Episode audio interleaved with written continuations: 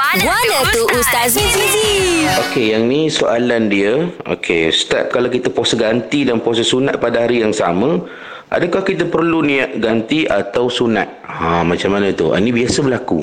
Ya, Allah sekalian, para pendengar, biasa berlaku kalau seseorang dia nak ganti puasa, mana ganti puasa Ramadan yang ditinggal lah.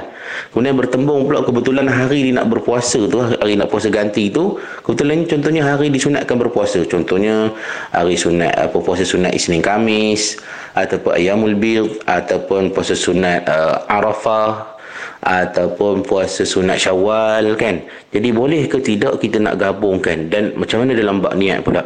Baik dirahmati Allah sekalian Al-Imam Asyuti dan juga Al-Barizi uh, dia ada memberi fatwa dan benda ni dikiaskan dalam masalah solat sunat tahiyatul masjid yang dikira dapat eh, kalau seorang termasuk masjid tiba-tiba dah apa dah diiqamat untuk solat fardu maka dia dapat. Ataupun dia solat sunat qabliyah uh, dia masuk masjid dan didapat juga salat sunat tahiyatul masjid. Okey ini antara asasnya untuk dikiaskan dalam masalah berpuasa.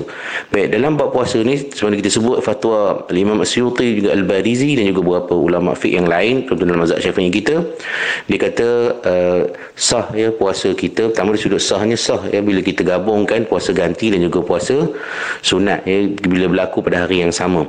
Kemudian dalam soal uh, niat pula dia kata kalau diitlakkan maknanya diumumkan niat saja aku puasa maka dia akan dapat dua-duanya. Tapi dalam masalah ni mana kita nak dahulukan? Maka dahulukanlah niat puasa hak yang ganti tu hak wajib tu. Ha, kalau nak niat dua-dua sekali pun boleh ataupun nak itlak ataupun diumumkan niat maka dia akan dapat dua-dua.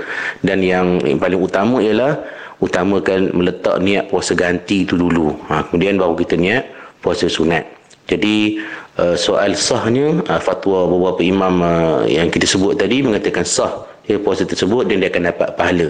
Ha, cuma sedikit uh, pandangan ulama dalam masalah ini kata tidaklah mendapat pahala puasa yang sempurna ya bila digabungkan kedua-duanya. Apa-apa pun Uh, saya nak tegaskan sini elok kita asingkanlah bila ada kemampuan dan ada ruang waktu lagi untuk kita puasa qada dan juga kita puasa uh, ganti tadi. Ya maksud saya puasa ganti maka asingkanlah dengan puasa sunat. Uh, tapi kalau waktu dah fix sangat dekat nak datang dalam Ramadan ni kita hanya ada beberapa hari nak juga puasa apa sunat dan pada masa yang sama kita nak ganti maka insyaallah sah puasa tersebut.